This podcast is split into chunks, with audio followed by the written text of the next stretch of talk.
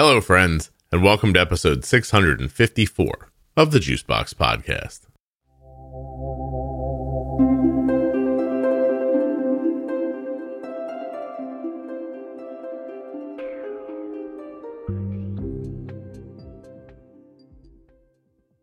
On today's episode of the podcast, I'll be speaking with Kara. She's the mother of a child with type 1 diabetes who has a unique perspective about anxiety and type 1. While you're listening today, please remember that nothing you hear on the Juicebox podcast should be considered advice, medical or otherwise. Always consult a physician before making any changes to your healthcare plan or becoming bold with insulin. Are you a U.S. resident who has type 1 diabetes? Or a U.S. resident who is the caregiver of someone with type 1? If you are, it will take you fewer than 10 minutes to fill out a survey at t1dexchange.org forward slash juicebox that will help people living with type 1 diabetes. It also supports the podcast when you finish the survey. Head over to t1dexchange.org forward slash juicebox. Join the registry, take the survey, support people with type 1.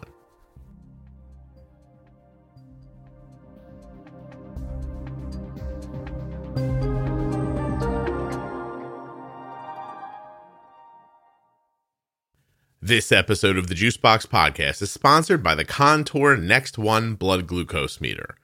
Head over to contournext.com forward slash juicebox to get a look at that little meter that does so much. Contour Next One. If you're looking for the diabetes pro tip episodes of the podcast, they begin at episode 210. They're also available at juiceboxpodcast.com and diabetesprotip.com. My name is Kara. We live in Penticton, British Columbia, uh, Canada. And uh, me and my husband have two kids, Levi and Kian. Um, and Levi's six, and he's our type 1 diabetic. Cool. When you were saying where you lived, it cut out a little bit, but I heard British Columbia. Is that enough? Yeah, we're in Penticton. Penticton. Yes. We're originally from Vancouver, but we moved to Penticton, which is maybe like five hours away from Vancouver. How do you make a decision like that? You look at the map and you think, what name sounds really ridiculous? I'm going to go there. Is, is yeah, it was actually after Levi was diagnosed, and we just wanted like a simpler, small town kind of life. Okay. Um, so yeah, and then my parents are also here, so that's kind of ah, uh, you moved closer to some people too. Okay. Yeah. Are, are you exactly. from there originally? We're originally from Vancouver. Oh, okay. So your parents found this place and you kind of followed them. Yes. Gotcha. Yeah. Gotcha. Um, I, I want to start with that, if you don't mind. What sure. What what precipitated the move?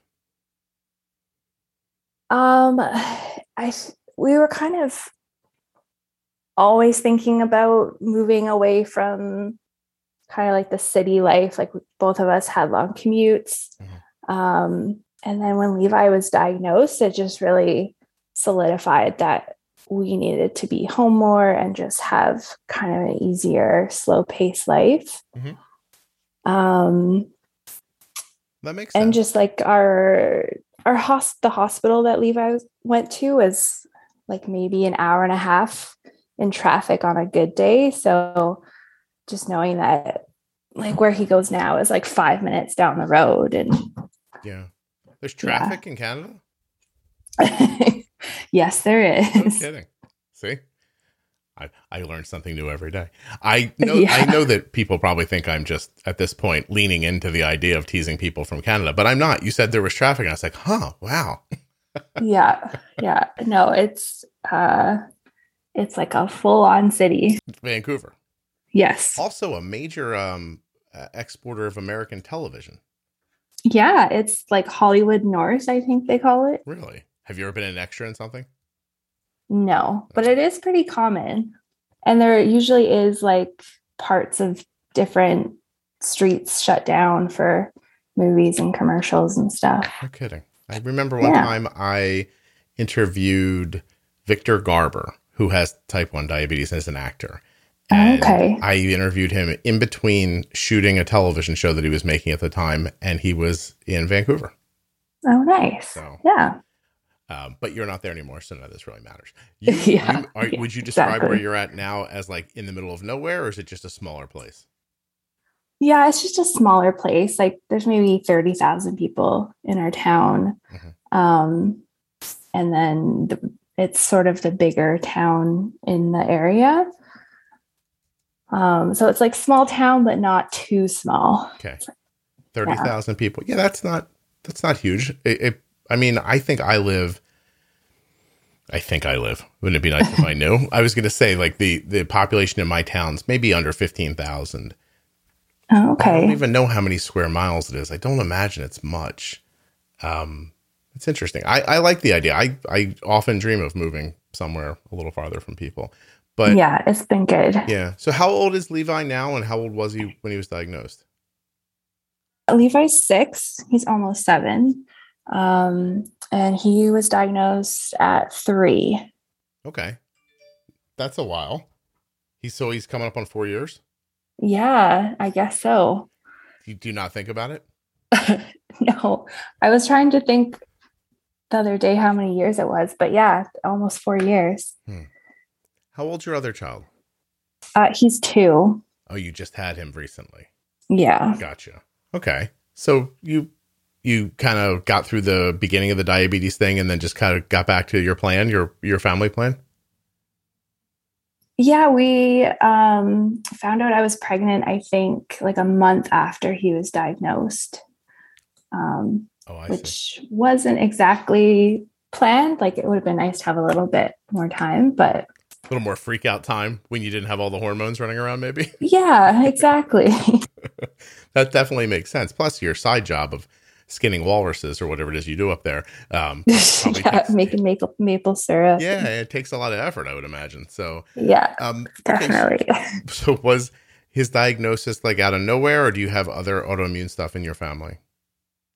it was kind of out of nowhere um, but we do have some autoimmune stuff in the family Mhm. and some like type 1 diabetes but distant uh, like my great grandfather um, but w- it was never really on our radar. We didn't have anyone close to us No, that had it. Yeah, I used to your your answer used to confuse me when people would say it like um, no, I was it was completely out of the blue, but yes, there is a lot of type one in our family. But I understand that idea now that really no one believes that this is going to happen to them. yeah and i think we never really asked if anyone like i would never think to ask if any of our great grandparents had diabetes Sure. because it just wasn't relevant to us.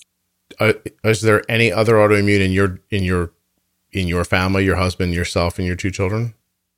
Um, my mom has some thyroid stuff. Mhm. Um, my grandmother had scleroderma, uh, but that's kind of it. Scleroderma. Yeah, I don't know too much about it. I just know it's like an autoimmune I'm looking. thing. A type of localized scleroderma, uh, a group of autoimmune diseases that may result in changes to skin, blood vessels, muscles, internal organs. Disease Mhm. can be localized to the skin or involve other organs as well. Symptoms may include areas of thickened skin, stiffness, feeling tired, poor blood flow to the fingers or toes with cold exposure. Wow, Yeah, that's interesting. Did it? Do you know? Did it impact her life terribly? yeah. She had to have like her uh, joints replaced, like in her hand. Um, and then she just always like she had nerve pain and um, I don't think there's too they know too much about it, but she had a lot of like different symptoms that they attributed to it. So Hmm. That's interesting. You did you Yeah. ever did you know her well or yes, yeah, we were really close. I lived with her for a few years too. did it shorten her life? Um, it's hard to say. Like she also had lung cancer, so that probably didn't Oh, help. It But I think that, yeah. the scleroderma was uh, in there as well. No kidding. Yeah. That's kind of fascinating. I'm looking at it now online, just teaching myself. That's really Yeah. interesting. Um, okay, so your son's diagnosed. You living in Vancouver at the time. Can you walk me through what happened? Yeah. So, um, our whole diagnose going to the hospital experience um, was really awful. Um, not because of Levi, but because of the hospital and kind of the care and our whole process going through that. Mm-hmm. Um, Levi's since been diagnosed with anxiety and PTSD because of medical trauma. And then he was recently diagnosed with ADHD as well. Um, what what leads you to get diagnosis in that? What's going on in his life that makes you say this isn't right? Yeah, so um, he every like in the hospital when they had to do an injection or a finger poke, um, he would act like uh, like his arm was being chopped off. Like he would scream and fight and kick, and it would take him a really long time to recover. Um, and the staff just told us like this is normal. He's young. He'll eventually get used to it. Uh, but like months and months later, it was still still happening at home. Like we would have to hold him down. Um, usually, it would take two of us. Uh, he like broke so many needles or scratched himself with the needle. Pulling, um, like pulling away and resisting. Yeah, just like every muscle in his body would fight um, against getting like even the finger pokes. It took like months before he was like okay to do that. Um, yeah, and he had like really bad night terrors. Um, and even just us walking towards him, he would kind of jump and be like, What are you doing? What's in your hand? Uh, there like any trust he had towards adults or medical staff was completely gone. Mm-hmm. Um, yeah, it just seemed like this is not normal. This right. is not getting better. It's it's getting worse. So how long did that of, go on for before you looked into it? Um a bit in the hospital, we asked like this seems a little bit more than what we would expect. Yeah. Um, and then when we came home, we kind of kept pushing this and saying like it's not getting better. Um, and we were eventually referred to a psychologist, um, but they were at the hospital where he was diagnosed, and even just pulling into the parking lot, it re-triggered everything for him. Um, and the psychologist wasn't able to do their assessment because he was just so elevated and wouldn't even go in the door and um so I think the, the psychologist yeah, couldn't she, jump in the car and meet you for a maple long john or something and just do it at the nothing. What the hell? Yeah, I know that's what you would think, but um, we we realized that um, we kind of had to adapt to their schedule and their agenda, and and Levi what Levi needed wasn't really considered. gotcha.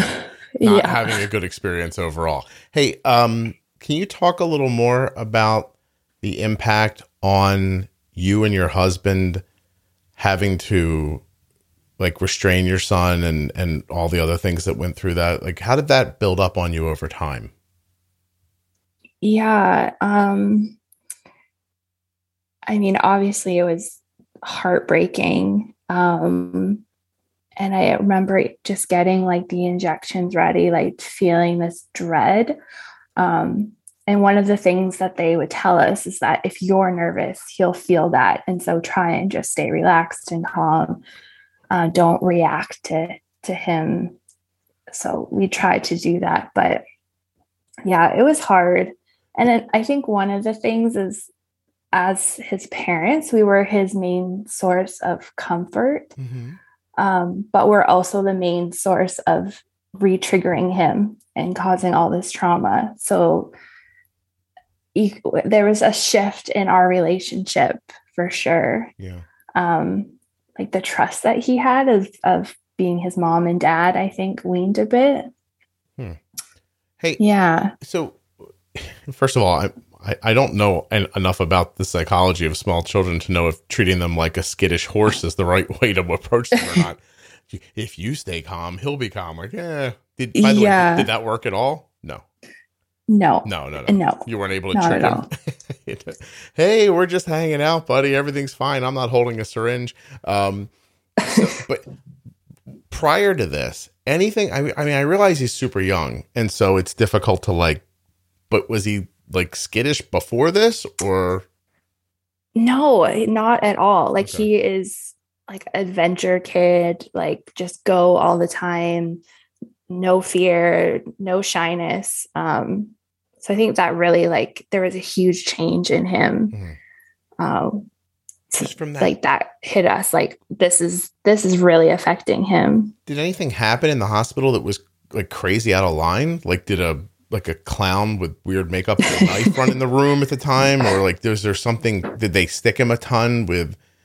You know what I mean? But they have trouble finding his veins? Was Yeah, like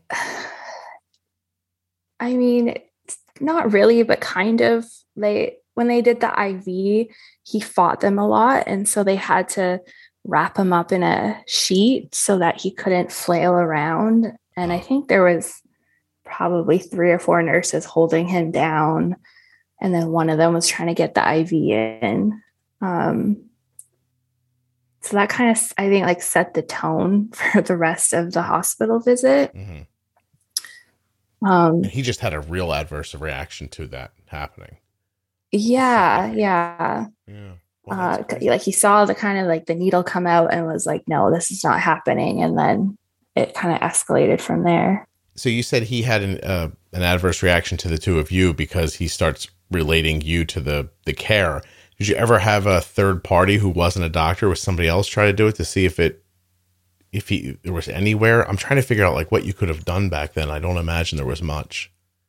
Yeah. And he, he was, he actually only wanted me to do it because like he needed that comfort. And I think even though I was the one doing it all, like I was also like mom.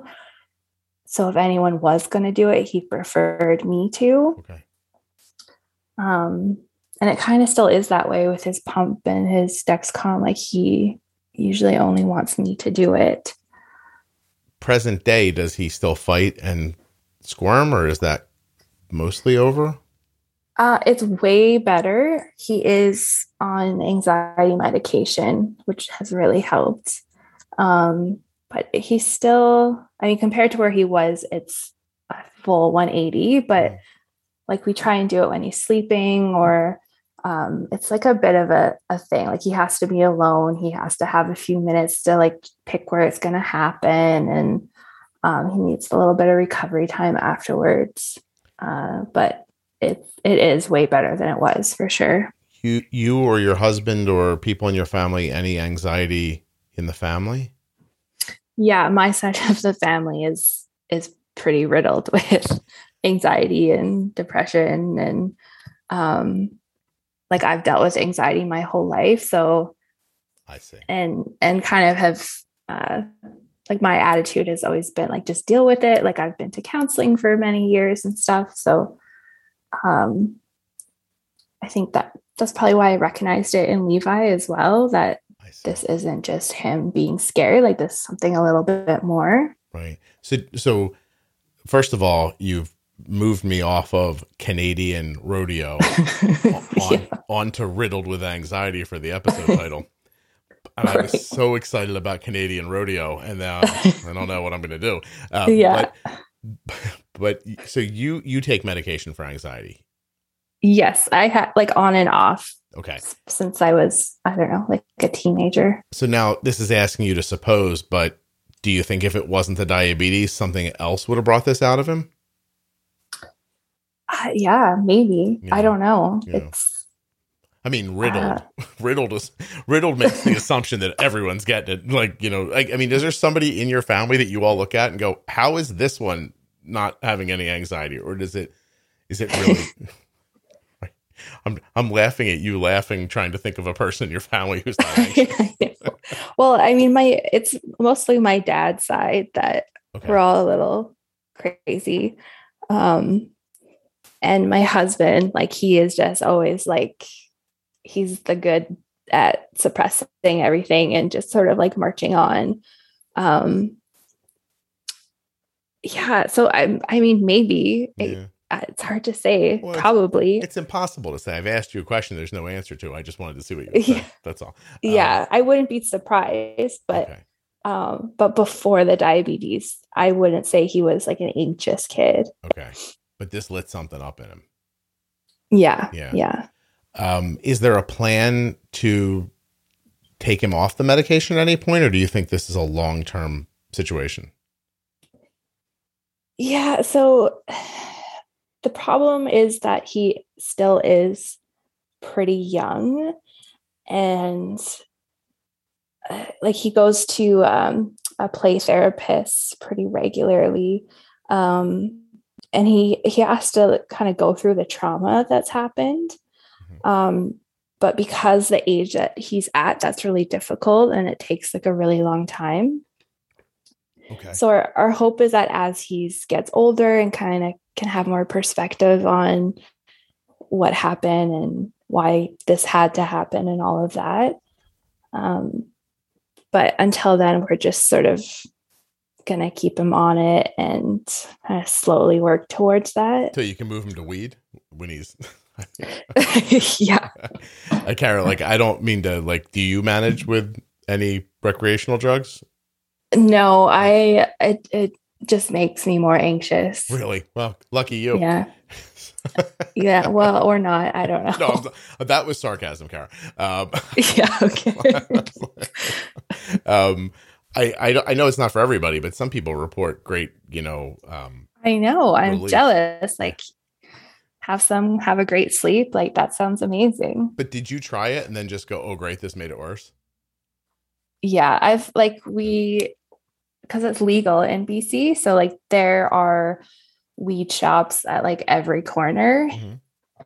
Are so, um, like we'll like go into like some of the fancy ones and try some of the gummies and stuff. But every time I just like, I hate it. Okay, so I am not an aficionado, and it is to say that I've literally never tried it. But from what I hear, smoking it gives you a different situation than eating it because of the way your body metabolizes it. So you might, Yes, you might yeah. try a pen or something at some point. Yeah. Yeah. And but being serious, do you see that as like let me ask you like how to think about this? Like if if if I got headaches constantly and I had a baby Mhm. and the baby started getting headaches, I would find it to be incumbent upon me to figure out how to manage the headache for myself so that I could pass that to my kid and tell them, "Hey, maybe this do you have that feeling about all this? Like do you feel like it's your job to figure this out so that they can have relief?" Yeah, for sure. I mean, I like that's how I feel about my own mental health. Like, I need to be really good so that I can be there for Levi. Mhm. And then I think just having like a better understanding of it so I can help him when it when it starts to come up. Yeah. Um Does your father give you but- any advice?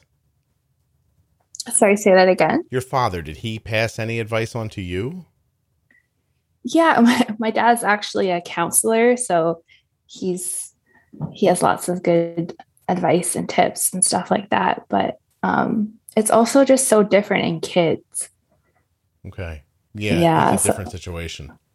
Yeah, Yeah. I mean, listen, an argument can be made that uh, if I walked into a counselor's office and I said, How are you doing? He goes, I'm kind of anxious. I might be like, I'm going to find somebody else. it's like, a, it's like, it's like, I, like, it feels like I'm hiring a roofer with a leaky roof at his own house. Like, wait a minute. Yeah, not- fair enough, And, and yeah. I, no, it's not fair. Actually, it's meant to be stupid. But um, I just I do think it would it would strike me if I was in that situation. I might be like, huh, my counselor seems a little jumpy. Um, but so his so your dad's advice. I thought maybe your dad's advice was like, sweetie, they make a they make a whiskey and they and the you know I don't know like you know because people manage this stuff in all different ways. They manage it with food. They manage Yeah. it with anger. They manage it with liquor. They manage it with weed or harder drugs, even um, because it's no joke, right? Like, can you give me an example of what that, like, how it can cripple a day? how? Sorry, say that again. How can how is there are there examples that you have from your life that would explain to us what anxiety can do to a day in your life? um, like for me or for Levi? Well, for you, and then we're going to talk about Levi after. Okay. Um yeah, like I always feel like if I'm having an anxious day, it's like you're in a crowded room where everyone is like talking or yelling and you just can't like think clearly but then you're trying to like get all the stuff done you need to get done. So a noise in your head that doesn't allow you to focus on any one thing? Yeah or just it's just this like kind of background buzz like intrusive kind of um yeah i wish i had a word to oh that's a pretty good do you have adhd as well? No. No okay. Um so that's how it manifests for you. And then does that just make things and then but then does that roll into depression ever for you? Yeah for yeah for sure. And then when i had both kids i had postpartum depression. Mm-hmm. um so i think there's definitely like a a hormonal aspect to that yeah. No, I mean, obviously, plus you're plus the realization that you have to take care of these kids and pay for them. It's a little, yeah, it's a little exactly. And then diabetes. Oh so. my God. Yeah. and, then some smart ass rolls around to let you know what college costs are. I mean, you guys, you know, I guess yeah. it's university. I mean, but I don't know why you have to be so fancy about it. Um, but, so, so this is something for you. How old are you?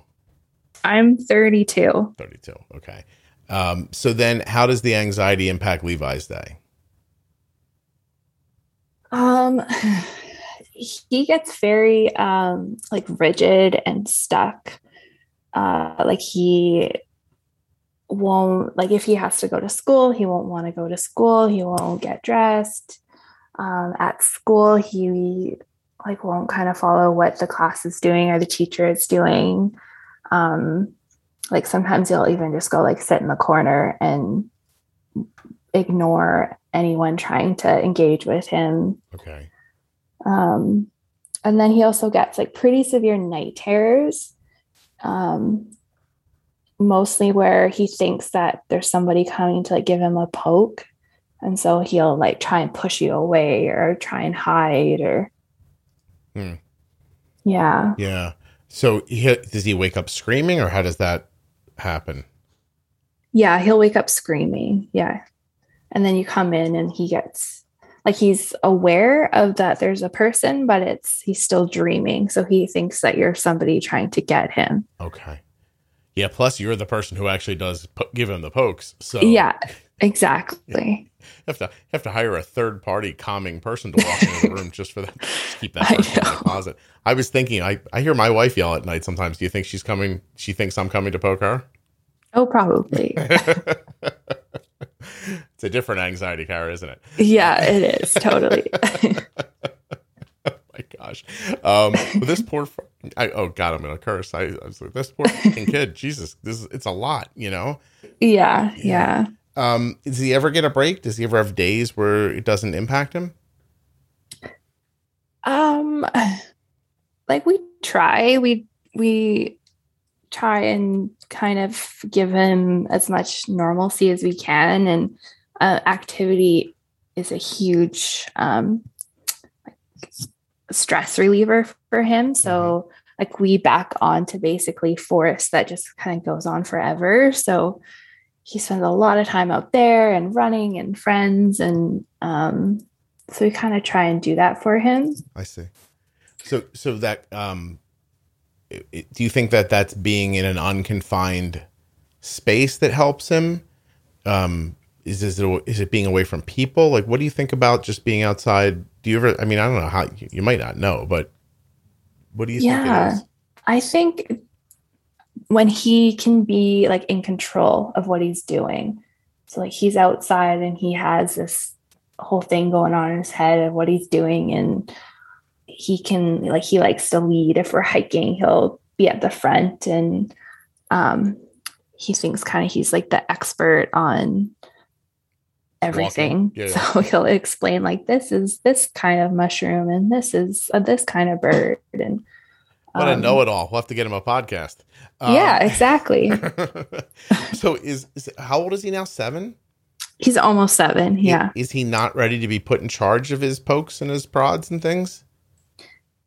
Um, yeah, so he he can do a finger poke. Mm-hmm. Um, and he we actually started looping a few months ago. So in those few months, he's become a lot more independent. And does that um, help him? Does that alleviate but, his anxiety, like taking you the rest of you out of the situation? Um, I don't. Yeah, I, it's hard to tell. I think he's feeling a little bit of like the burnout from it, especially at school, because he knows that he needs to re- be responsible and kind of like on all the time. So we've noticed when he comes home, like he's just doesn't want to engage with the diabetes stuff. Yeah, I don't think any of them do, but um, yeah, by any of them, I mean any people with diabetes. Um, yeah, yeah. I have a question that's going to sound accusatory. It's not, so don't read it that way and answer it for me if you can.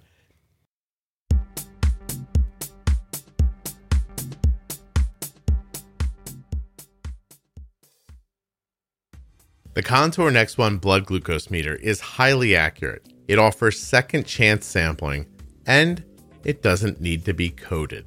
The Contour Next One blood glucose meter offers remarkable accuracy at a reasonable price. Head to contournext.com forward slash juicebox right now to find out more. It's actually possible that the Contour Next One and its test strips may be cheaper out of pocket, like not going through your insurance than the meter you're using now costs with your insurance. That's inexpensive, my friend. Here's the part you care about most the meter is easy to handle, right? It's small, but not too small. It fits in your pocket, it fits in your diabetes bag, or it fits in your purse. It's not so small that when you're trying to use it, you're fumbling with it and it's hard to hold on to. It's a perfect size. I have big hands and I have no trouble with it whatsoever.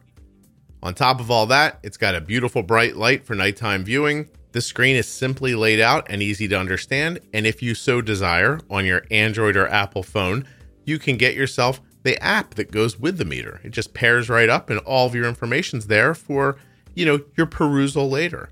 Great thing is, if you don't want to use the app, the meter works perfectly without it. I forgot to say this little bit, which is kind of strange because in my heart, it's the most important part. I didn't just rhyme heart and part on purpose, but nevertheless, the Contour Next One blood glucose meter is accurate. Accurate, accurate, accurate, like an archer at the Olympics. You understand what I'm saying? Right there, right in the middle. Bullseye, bullseye, bullseye, bullseye. It's a damn good meter.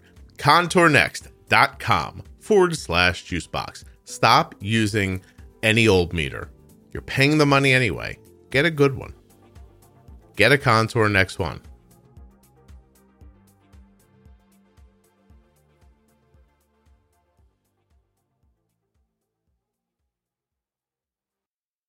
Have you ever been in a situation where your anxiety makes you put something on his act, mm, put something on him that doesn't exist?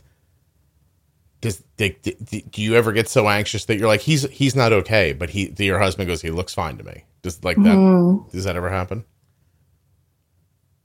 Or, or does your husband not have the nerve to say that if he thinks it's happening? Because yeah, at least you do live in the woods and you probably know how to use an axe. So I might not say much to you either. But um, yeah, yeah, yeah, yeah. Um, I don't know. Like my, I really like internalize my anxiety. Like it's it's very like physical for me. So I'm not like w- worried about a particular thing. I just like feel anxious does it um, make you um, physically sick?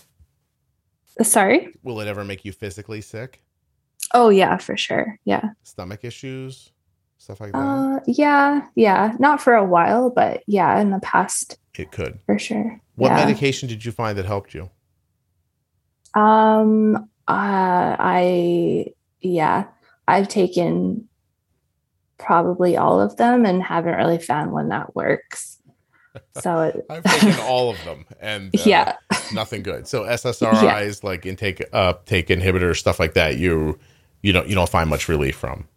No, and if I do, it's like for a few weeks, and then I it stops working. So I'm I'm almost afraid to ask this. I know one day I'm going to ask a question, and somebody's going to answer me in a way that's going to even shock me. But what's your leading in the woods? Like, what helps you?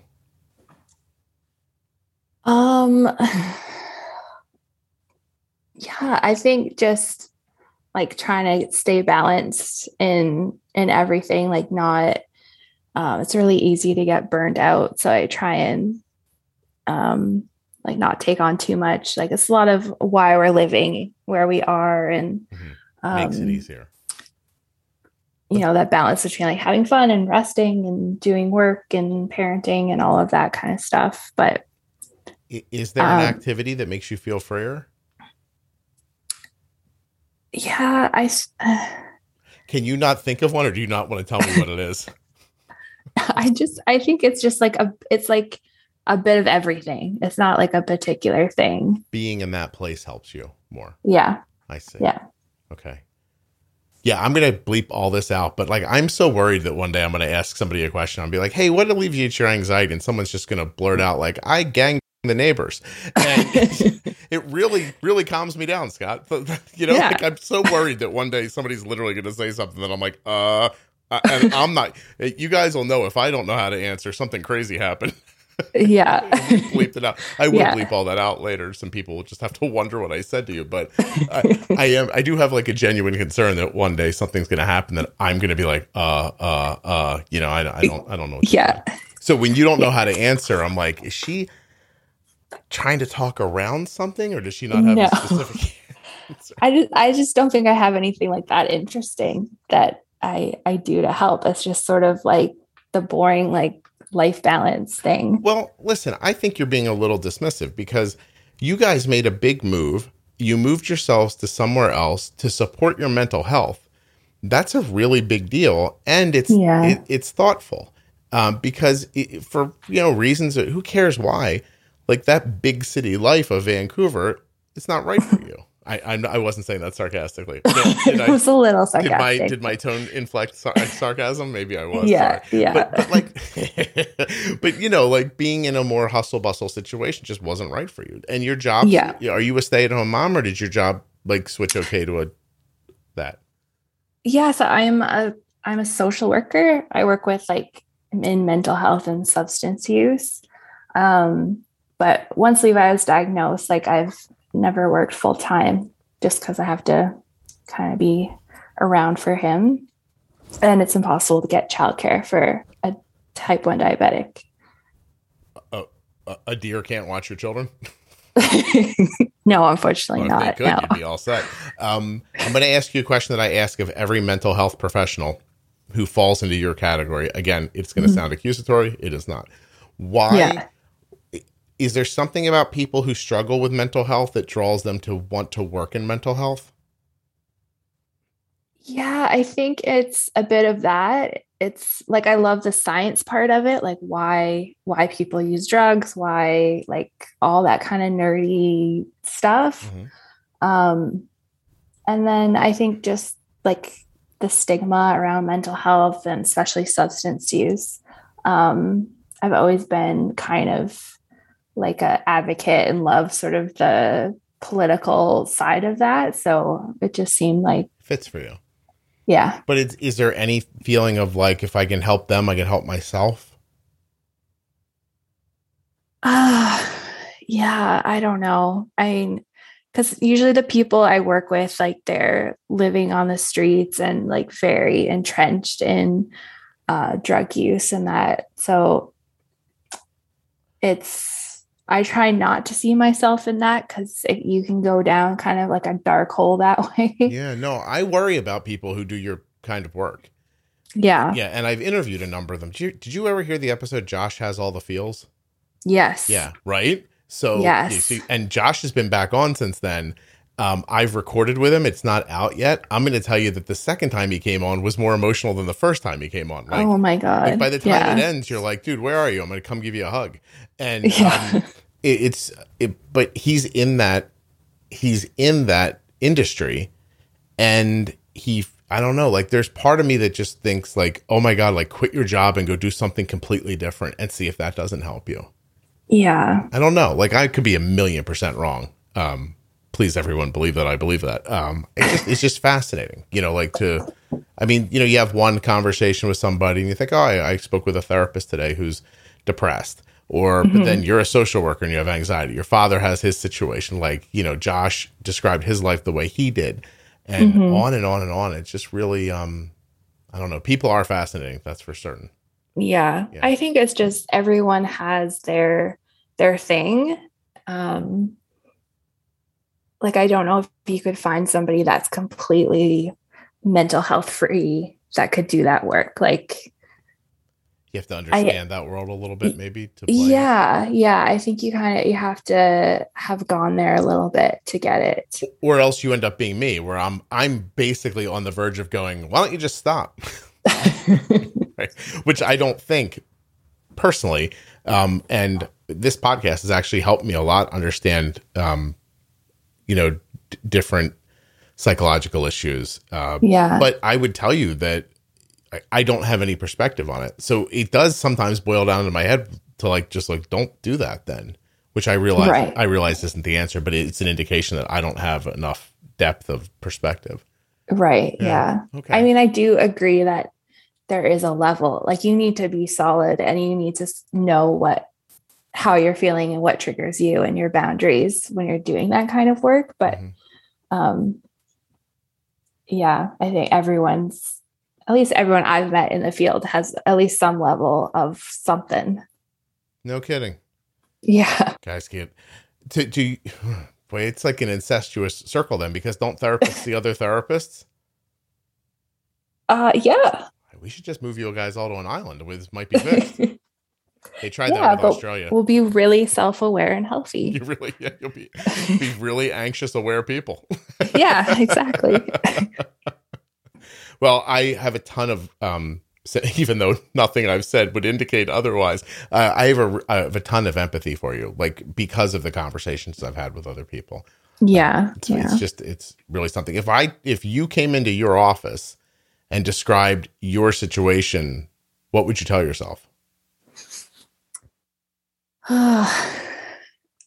yeah, I think I mean I think I just have a lot of compassion for myself. Like this it is hard and so i think sometimes i do get in that like i'm not doing good enough his a1c is not low enough like he's we could be parenting better and um so i think i would just acknowledge like this is hard and so just like do it with compassion and go like easy on myself and mm-hmm. yeah you know a few hundred years ago you would just wander away from him and leave him in a cold place by himself yeah, exactly. Yeah. but uh, that that horrible joke aside, people used to have nine, ten kids, knowing that some of them wouldn't survive, mm-hmm. and they did treat them as um, uh, expendable if they if they proved to be too much of a problem in the family. Yeah, and, and exactly. And that's how you ended up with. Uh, I mean, is that where the the term "survival of the fittest" comes from? I have no idea. Um, but but it shows that in a short amount of time as human beings, we've gone from, hey, you broke your leg, tough luck. Would you like us to beat you with a stick or just leave you here for a wolf to eat? And um, to we're taking people who have significant issues and trying mm-hmm. very hard to shepherd them through an entire life. It, that that change has happened in just a few hundred years. Yeah, for sure. Yeah. It, it feels like we're not up for it yet. Yeah, I think I think our brain is still still a few hundred years behind how we how we cope and deal with all of that. Yeah, we have these great goals and no tools for them. Mm-hmm. You know, um, that that's good though. I mean, it's it's good to have aspirational ideas for society and realize that you're going to hammer your way through. Like I used to hear people say, like, "Oh, every time I turn on the news, it's something different. Eat meat, don't eat meat, blah blah blah." Nope, yeah. they can't decide. And the truth yeah. is, yeah, they can't decide because we keep studying people and and looking at things and and science expands and you know on and on and on um, we're still figuring it out. Do you buy into the idea that anxiety com- in a modern person comes from some degree can come from the fact that our lives are so easy that we don't have anything to worry about really compared to the way our brains and our bodies are built to you know run from wolves and you know exist outdoors and stuff like that? Yeah i mean for sure that like that's a whole fight or flight thing like we're running away from the lion but there is no lion. Um and i i think like we we don't get to um like complete the stress cycle. Like we're always just stressed. We never have that relief of of realizing you're free from the line and you can relax. Like we're just constantly like at 100 all the time is that what your that is that what your move was hoping to to help with? Yeah part of it for sure. Yeah. All right. Um yeah no that's such a good point. Like there's always like we're always on tilt basically. Mm-hmm. right from the moment you wake up you know like your alarm goes off and you pick up your phone and your phone's like here's your first appointment or you know you have to be at work or and then you know you have to be at work and you have to take a shower and you got to get dressed and you have kids and they need to eat. And those kids are going to get into a car and they're going to drive to school by themselves and you're worried they're going to have an accident. And are they yeah. going to get into college? And, be, and you haven't even like you haven't even like sat up yet. You, yeah. you know and then it just piles on and piles on and piles on. When you get home it continues. And I guess that right up to some people or many people have trouble sleeping even mm-hmm. because yeah. So we are we're basically like goldfish living in a frying pan. Like we're we're not right for our surroundings. Yeah, exactly. Oh. All right. I'm understanding. Yeah. What do I do, Kara? How do I make my life better? Like, I, I, that's the golden question. I I need help from you. What are you talking about? I'm going to make you nervous. You're going to be like, great. Now I feel anxious because I can't help the guy from the podcast. But yeah, um, exactly. is it, um, so for Levi, I guess we're saying that 300 years ago, he would have been great because we could have just set him out with a stick and been like, bring some food back, you little crazy person. And he would have, he would have went out there and been like, ah, and done it probably. Yeah. Yeah. Yeah. Hmm. Interesting. I didn't mean crazy person in a pejorative way. Yeah, I got it. Yeah. Did you get it? You're like, I'm Canadian. I can handle it. Uh, um, yeah. Why did you want to come on the podcast? Um, I just thought that, like, I haven't heard many parents come on talk about the struggle with their kids diagnosed at a young age and how traumatic that can be for them. Um, because I, I just uh, any of the comments or conversations were usually like older kids um, and that transition and the teaching them and the responsibility but i just i hadn't heard the the younger kids and like how scary that is and how, how that can affect them going home in the months after that. Yeah.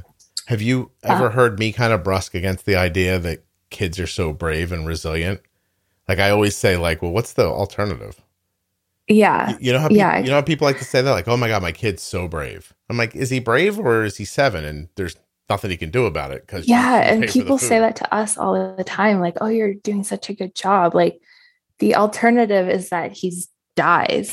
So the like, alternative is that you wander away from him in the woods and just leave him there and be like, oh, I don't know what happened. Yeah, yeah, exactly. Yeah, right. there is no alternative. yeah, like we we don't have a choice.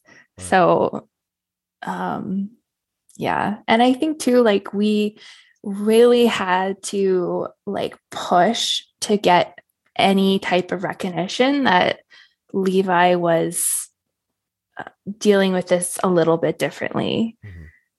That like we felt like we were the only people and like this was something they've never heard of before.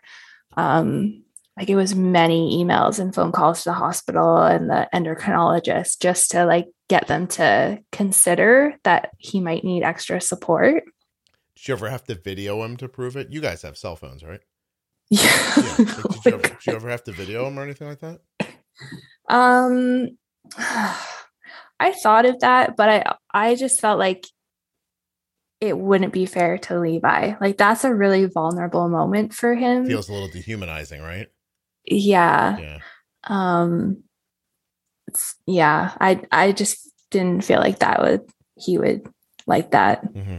yeah yeah no no i appreciate that too i was just wondering how far you had to go to uh to get them on your side plus your healthcare system's different there um it, was that part of the struggle yeah like i i'm not sure how it would work in your situation but like for us you have to get you can't just go to a doctor you have to get a referral. Right.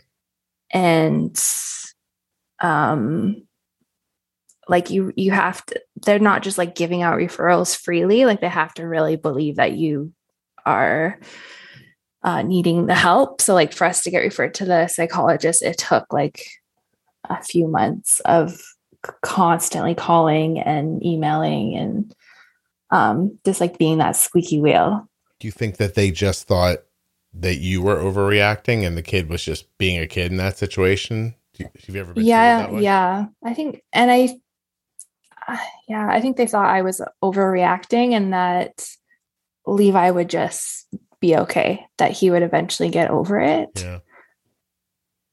I wonder. um I wondered how much of the not. Do they know what you do for a living? um I, at a few points they did we actually had to get the social worker to come in when we were at the hospital um because we wanted to take levi to the playground and in kind of a subtle way they told us if we did that they would take away levi from us Wait, wait, wait. Slow down. Yeah When was this? This was during our like education week All right. So after diagnosis, during the time you spent at the hospital, you said, "Hey, we're going to roll out of here and hit the swings for a second. They're like, "You can, but then we're going to make him a, a ward of the state or whatever you guys have up there, province." yeah so we have like the the ministry of um child and family welfare i think Is that a Harry Um, Potter thing? What do you? What do you sorry the, isn't that a Harry Potter thing? The Ministry of Magic or something like that? oh what are you guys doing up there? Your leader's too yeah pretty. it's kind of it's kind of like that just Mhm. a lot more Yeah. depressing i Yeah. think Your guy is too pretty. It's ruining everything. yeah You need a more grizzled person to run things. You can't. I can't. When your man pops up on TV, I can't go. What a handsome guy! Like that's. Yeah. Not, it doesn't. Anyway, so you. So the Ministry of something or other, like they were going to take your kid from you. Did they say that, or did they just kind of like? I mean, they what would the reason say it be? directly but they kind of like danced around that idea. And the social worker said like we wouldn't take him away but kind of like if you do this we're going to have to take steps towards that direction. If you do this, if you go outside to the swings, yeah because levi was like panicking scared that a nurse is going to come into the room at any moment and give him an injection. And we're at the hospital for like eight plus hours a day doing this education thing. Um and we're like he just needs a break. Like we can one of us go out to the playground and they're like if you do that then we're gonna maybe take him away from you or put you down as like a non-compliant parent or oh my goodness! I thought Canadians were nice. yeah so did i What happened? Um, that's a bizarre story.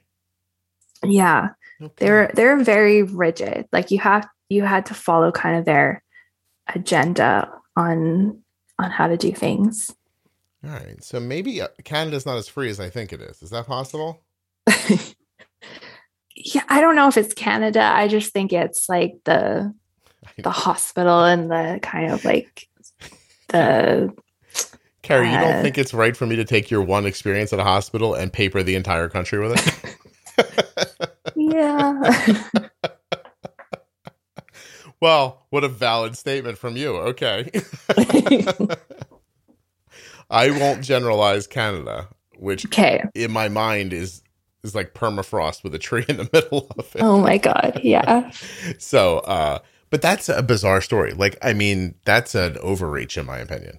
Yes, yeah. They were like extremely rigid in how um they wanted us to do things. How did you manage that? Did you just go, "Oh, sorry, okay, we won't go outside"? Uh we eventually got permission to go out for like 10 minutes and that was like a huge deal. Um but it was hard because like I was on no sleep and I was like still in shock that this was even happening. So I wanted to like push more and really like this is not okay and everything, but I, I just didn't have it in me. Are you pregnant at that point and don't know it yet? No, I wasn't pregnant then. pregnant at that point. Okay. No. Um, but and then I thought like, you know, a few months down the road, maybe I'll pursue this and and write some kind of letter or something. But yeah. Did you do that? it just was like too too painful, I think, to go through and Yeah. and It's like when you have a bad experience at a hotel and you're like, I'm going to call tomorrow. And then you're like, eh, it was only a hundred dollars. Yeah, exactly. I exactly. probably Yeah. won't call. yeah. um, let the other people find the ants. yeah. Now I know, but there's only so much you can do at some point, right? Like there's so much energy and time and Yeah. And it just at that time, like we were so exhausted and like there was just no space for us to start this whole thing. yeah. Yeah. I hear you. Um, I mean, what is your what are your thoughts for his future? Like, what do you think is going to happen? Do you think he's going to um, be a kid who 14, 15, 16 years old has trouble managing the things that he needs to do? Or do you think that you're finding your way through this? Um I that that is the worry that like we're always concerned that it's all kind of going to be too much for him but I mean at the same time like as he's getting older he really is taking on a lot more responsibility um and he's very like proud of his diabetes. Mhm. um yeah I, I and like we're doing every like he's going in counseling and we anything we can to give him like this really solid base as he's growing up. But yeah i mean that is a, a worry we have for sure. You're describing a life that um, seems a little untenable, first of all, and it also mirrors a person I'm thinking of that I know listens to the podcast whose whose child is, you know, maybe a senior in high school, uh, that age, and has had diabetes for a couple of years, who has a lot of these similar problems, and it does become more difficult when they get bigger and stronger, and you know, and, Yeah. and and they they even think a little more clearly for themselves. Well, not so clearly, I guess, but yeah um, I, I I mean, it might be a blessing that you found it about it so early and you can get ahead of it because yeah yeah, it's um it it can turn into quite a thing. Does he ever make you take his gear off? Like, I mean, if he's looping, is he using Omnipod, Dexcom? yeah he has omnipod and dexcom um He doesn't have any trouble wearing those. no he's pretty he's pretty good with it like i don't think he remembers not wearing at least his pump he he's just it's just kind of always been there Do they do Uh, that rapid he- eye therapy with him? yeah that's it's hard because he's so young but that's we're working towards that Okay, That's Yeah. interesting.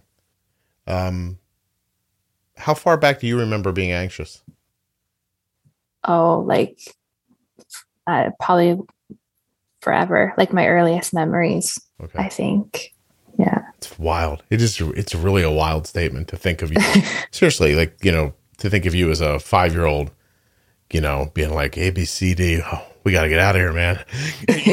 yeah yeah yeah it's just always been been a part of kind of who i am That's great. So, and you do you manage okay? Like, do you like if I asked you to, um, quantify your life in on a happiness scale? Are, do you live well with it? I guess is my question.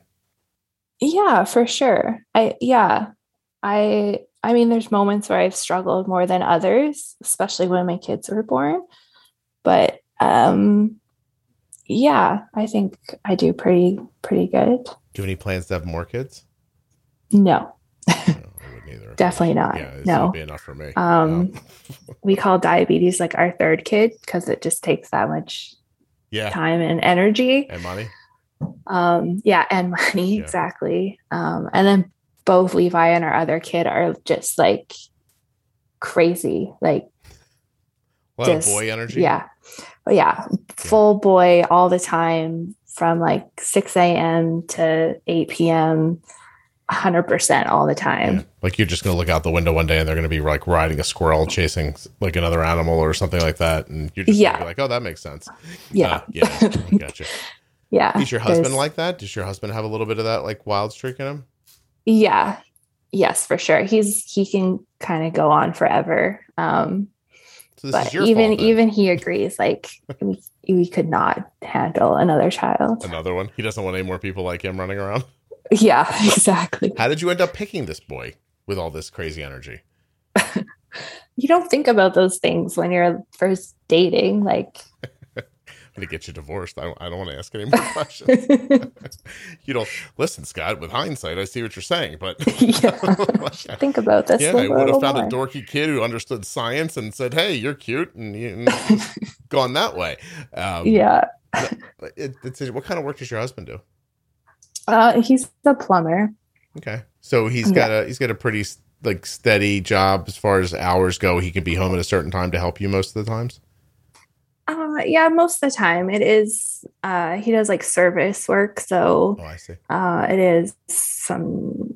That kind of depends on the day, but where we live, like everything's five minutes away, so even if he is late, it's really not that big of a deal. I was super excited to hear you had toilets. Sorry. I was super excited to hear that you had toilets. Oh my god. It's like, wow, plumbing, fancy. Uh, Yeah, you should really, really come and visit, visit and see for yourself. find out that I look like I'm in Ohio when I'm there, or something like that, or just like no, no? it's like Vancouver is like Portland or Seattle. with or without the smaller. hippies. Is it got the hippie vibe? Oh, for, uh, yeah, Yeah. for sure. Okay, Yeah, that's the part of the country that just makes you feel that way. I guess. yeah. I was just in Seattle a couple months Oh, ago. you should have popped. Well, I guess can't because of COVID, but Yeah. Oh, really? You Next- you still keeping us out?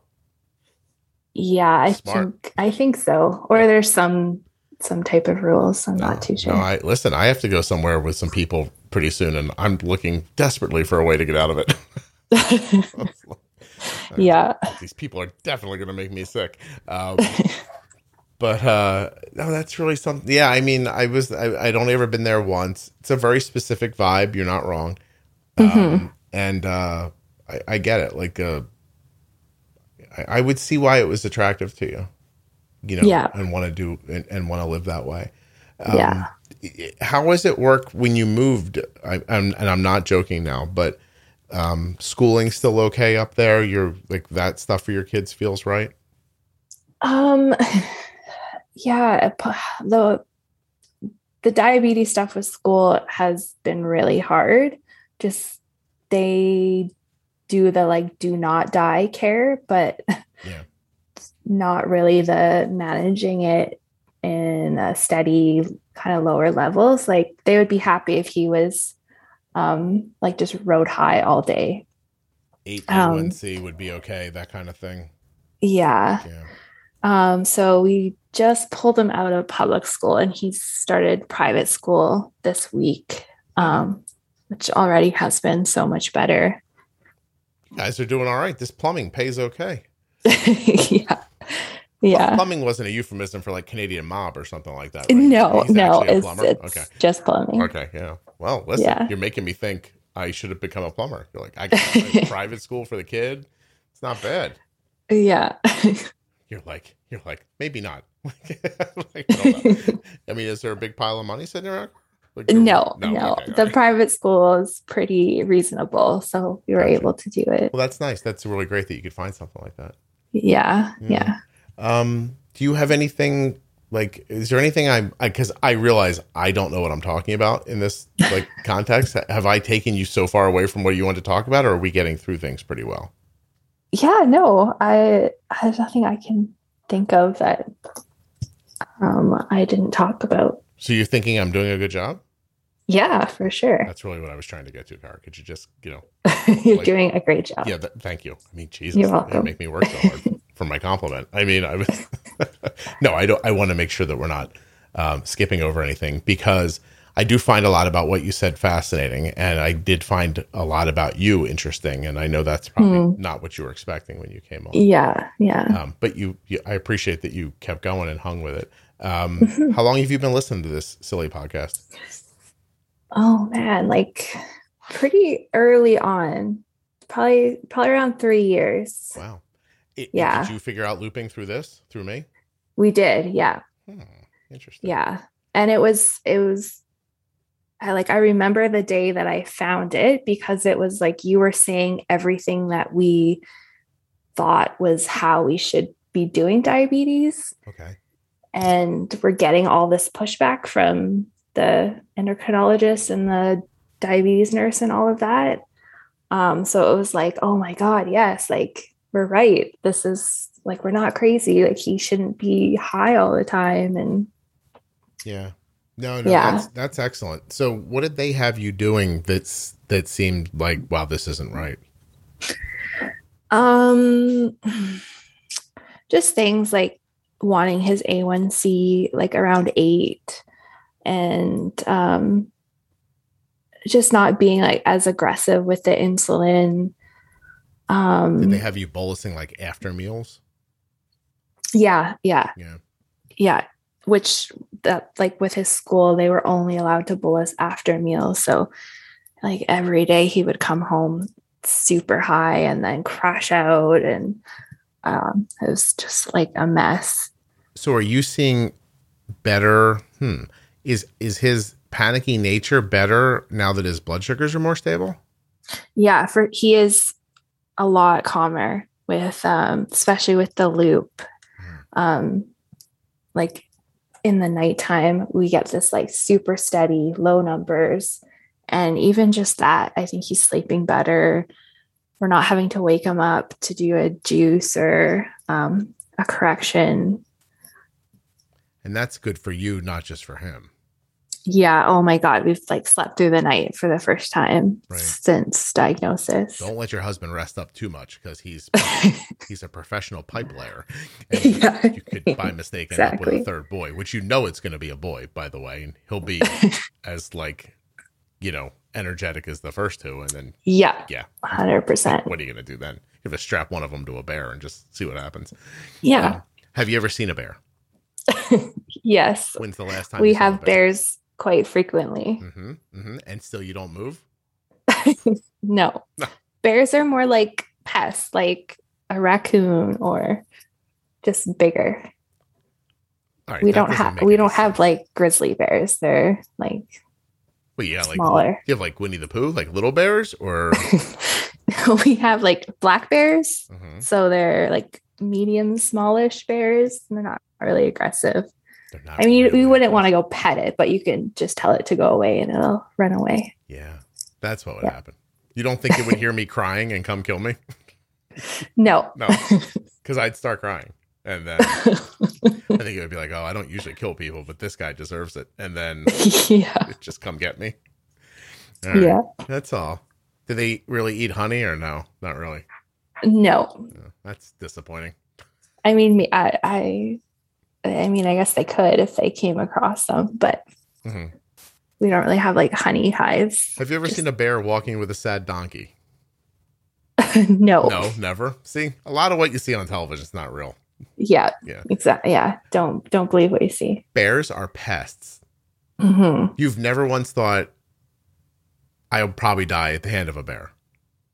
No, never. Interesting. I would think that 24 hours a day. I, I would have anxiety if I came to where you are. You'd be like, come up here. It's really calm. And I'd get up there and I'd be like, no, no, I'm going to die. Um, we do have like cougars and snakes, like Yeah. so there are scary things, but the bears are at the bottom of the list. Yeah, we have rattlesnakes. Yeah. Are, are you afraid of those? Yes, hundred percent. Yeah. All right. See? Maybe you're not anxious. Maybe you're just being reasonable. to think of that? You ever think like maybe if you moved somewhere with some concrete on the ground, you'd be like, ah, I'm probably going to be all right. Well, we do have a house. We're not like camping. no, but I'm saying the thing the snake could come in your house, right? Uh, I guess so, but Yeah. So yeah, never it's really more through. like if we're out in the wilderness. I don't know. That seems like a lie. That just feels like you're trying to trick me into coming there and being killed by a rattlesnake. Is what I No, like we have a proper neighborhood, and Scott. They come and get our garbage. I, I don't have. yeah, to, they do. I don't have to burn it outside. No, we have a garbage truck that comes once a week. Super fancy. All right. I appreciate Mhm. this. One day I'm going to um I was going to say one day I'm going to come to Canada, but that feels like a lie, so I'm not going to say that out loud. Somebody did ask me to speak in Canada once, and I think I was on my way to agreeing to it and then, you know, COVID and now Right. I don't think I'm ever going to speak in front of live people ever again. Yeah. Um, which might Well- be fine with me. The flying, the flying's not fun. I, I, I don't, I don't love that part of it. Um, but if I was to visit Canada, I'm on the East Coast. Where Yeah. should I try first? Um I like so BC is the west coast it's so far. and the east coast is like very far away. So we don't really like it's like know? California and New York. All right. So, I mean, I guess I got to just do the touristy thing and go to Niagara Falls or something like that. I guess so. I I don't really know. Like It feels like I personally wouldn't want to visit the east coast of Canada. It's a lot colder and um Are you about to badmouth the East Coast of Canada? Go ahead. I don't want to stop you if you're going to. Are those people just trash? What are you trying to say exactly? no, it's just it's like a very different vibe there than in BC. I was joking, by the way. Like I just interviewed Okay. somebody from Mani- Manitoba. Manitoba's east, right? Yes, that's like the prairies, like very flat and there's Lovely. not much going on there. Lovely people is my point. Like when I, I said trash a second ago, I was I was literally. I mean, I think it was obvious I was joking, but I don't know if you all get the sarcasm or not. So. Um, Sometimes. I mean, we're an hour into it now. You got to think that the only people left listening are people who are like legitimately think like Scott's great. you know, like, you know. I mean, who would be left at this point? Um, yeah. But okay, so you don't really know where I should go. No. Have you ever been to Alaska? No. Does that seem like the wilderness to you when you think of it? Yeah, it's uh kind of like there it's very touristy, so I don't know if I Interesting. Gentrified. choose to go there. Yeah, I see. Is there a place that you think of if I said move to this place and you would have the reaction that I'm having about where you live? Um probably like Wisconsin or like Utah or something like that. Interesting. Wisconsin too cold?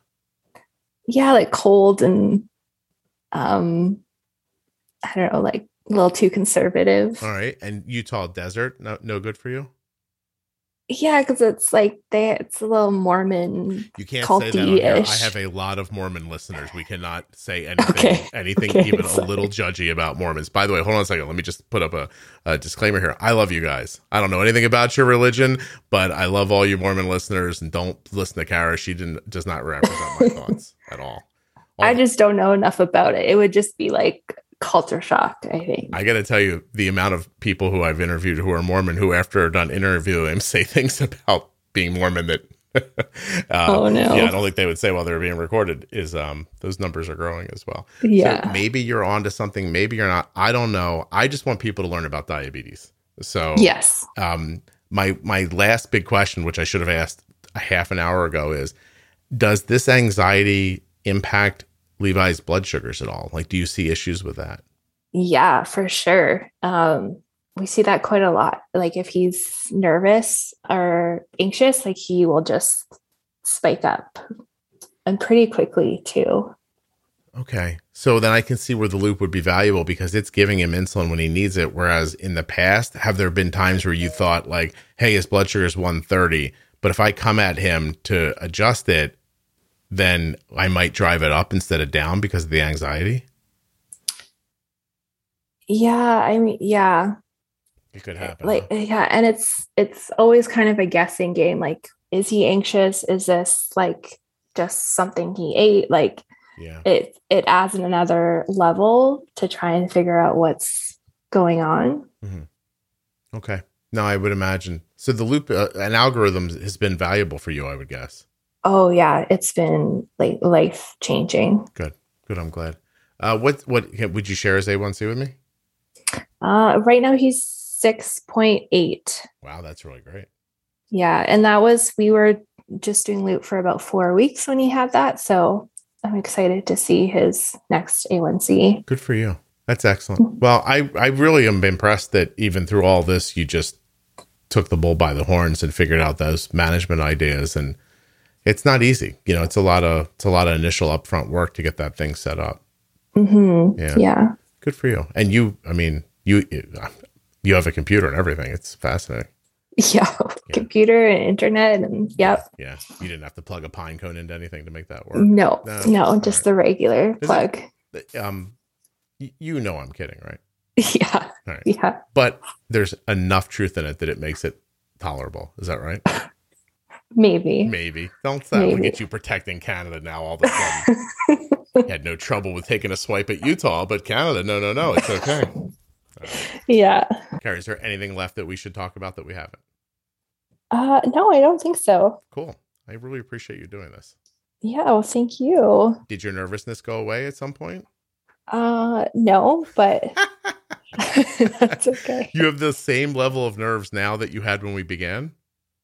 Yeah, I think so. Oh, It's just very int- like I probably listen to you every day, so it's very strange hearing your voice reacting to mine. It's, it just feels very like surreal. you do have that feeling like people describe to me sometimes that I ask them a question and it feels like they're like their cell phones asking them a question. Yeah, And it's strange, exactly. right? Yeah, I'm sorry about that. it's okay. Is there anything I could have done to make you more comfortable? No, I don't think so. It's just it's just a weird thing. Like it, you're just like your voice is a common thing in our house, so Yeah. Well, that's nice. I mean, that's very nice. Thank you. You should try some um uh narcissism because that would really help you get through this. Like I did an interview yesterday for a different podcast. Um Mhm. so I got approached by I, I get approached by a lot of podcasts to be on podcasts and I just I sometimes I don't even respond, but mostly I, Right. I say no thank you. Um but I got one and it was like, well, I want you to be on the Vagina Blog podcast. And I was like, yes. I don't even know why you're asking me, but I definitely want to do Right. right? Um, so I recorded an episode and like I it's no matter what I told myself, like as it was getting ready to like I was getting ready to go on, and I knew we were going to be connected in a second. Like I could in my mind, I'm saying it's her podcast, Mhm. not yours. She's going to ask you questions and you're going to answer them. And then she's going to decide when you move on to the next question. And then four Yeah. seconds into it, I just took the whole thing over. Oh my god. I was like, I'm, I'm so sorry. I was like, I don't know another way to do this. I don't think. but I was incredibly comfortable. And what I'm saying is probably psychologically too comfortable. right. Yeah. Or you're perfect for the job you have. Well, that's a nice way of saying it, but I think I need about 10% of whatever you have. And you probably need about, trust me, you only need a couple of percent of what I have would balance you right out. So Right. yeah, just be like, yeah, I don't care. Everything's fine. We're good. So- yeah. Yeah. Am I, from a professional uh, perspective, am I broken or Um, I don't know. I I'm not qualified to say so, but first of all, you're Canadian. Secondly, you help people. I'm saying you're qualified.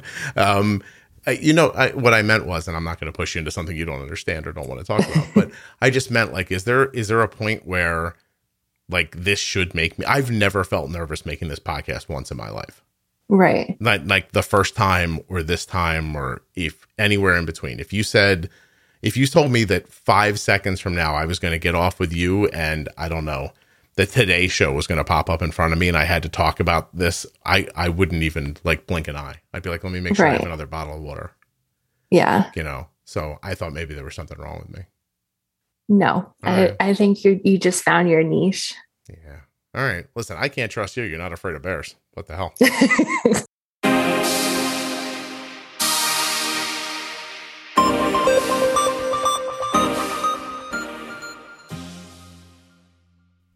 Huge thanks to Kara for coming on the show and sharing her story. And another thank you to the Contour Next One blood glucose meter for sponsoring this episode of the Juicebox Podcast.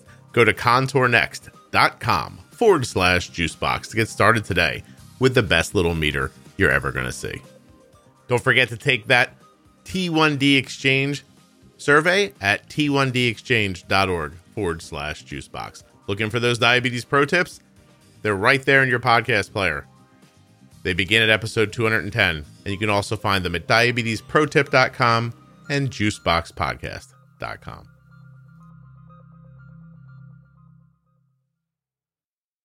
Not too much else to say. I got some really great ratings and reviews recently on Apple Podcasts. Thank you so much to whoever left those. I appreciate when you guys share the show with other people. It is how it grows, and uh, you have my heartfelt thanks when you do that. Whether you're telling your doctor or a neighbor or somebody you bumped into at the Costco. What else? Um, uh, support the sponsors, please. There's links in the show notes of your podcast player and links at juiceboxpodcast.com to today's sponsor and all of the sponsors. I appreciate when you use those links very much. Oh, uh, if you're listening in a podcast app, please make sure you're subscribed or following in that app. And if you're listening online, please consider listening in a podcast app. They're free and they're handy. I mean, you got your phone everywhere, so you know what I mean. Pretty easy. It's pretty much all I've got. I'll be back soon with another episode of the Juicebox Podcast.